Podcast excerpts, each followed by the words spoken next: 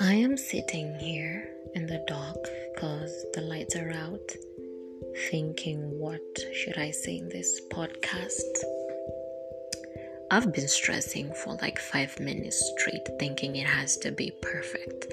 People are going to listen to it, people are going to listen to my voice, so I have to deliver. And you know what? That's where the problem is. We strive so much to be perfect in front of people's eyes.